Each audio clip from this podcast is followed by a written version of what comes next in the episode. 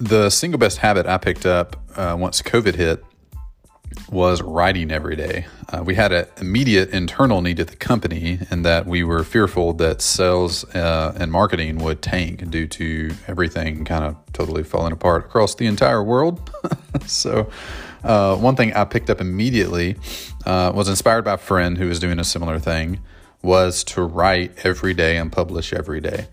Uh, what that looked like for me was spending 30 minutes in the morning, first thing when I sat down at my desk, to write out an email. I, I did it in email format, um, technically in a Google Doc, but I wrote it like an email and just talked about something I was interested in as it related to our best fit clients.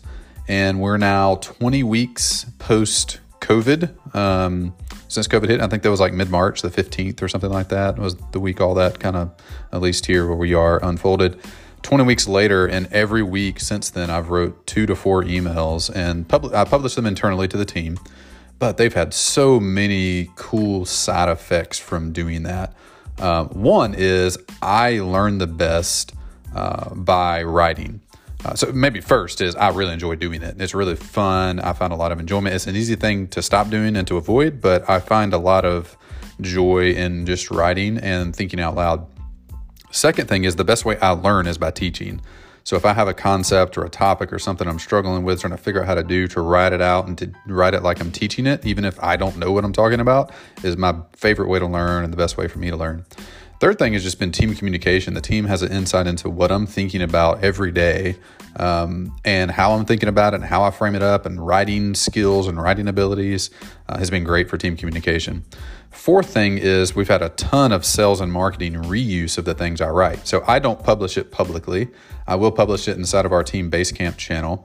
We have a, a, channel called What Are We Publishing? And I put it inside of there. And then the marketing and sales teams and even product team can reuse that in different formats for sales copy or marketing copy or ideas or inspiration of concepts or ideas. Uh, we found it to be really useful there. Uh, fifth thing is uh, finding ideas that I didn't see otherwise. There's something about the writing process. If I have just kind of a, a, a, little short thread that I'm, and I sit down, I'm like, hmm, interesting. It'd be interesting to explore that. I'll just start writing it. And then I keep pulling the thread and keep pulling the thread. And at the end of that thread is a crystallized idea that now I have captured and that we can use. And the last thing, the uh, sixth thing, is figuring out how to talk about things I couldn't quite articulate or nail down before. Um, that could be marketing frameworks or internal ideas or campaigns or hiring concepts that I didn't have before. One of my big writing items, I broke this out over the course of a few weeks, was writing out our mission as a company.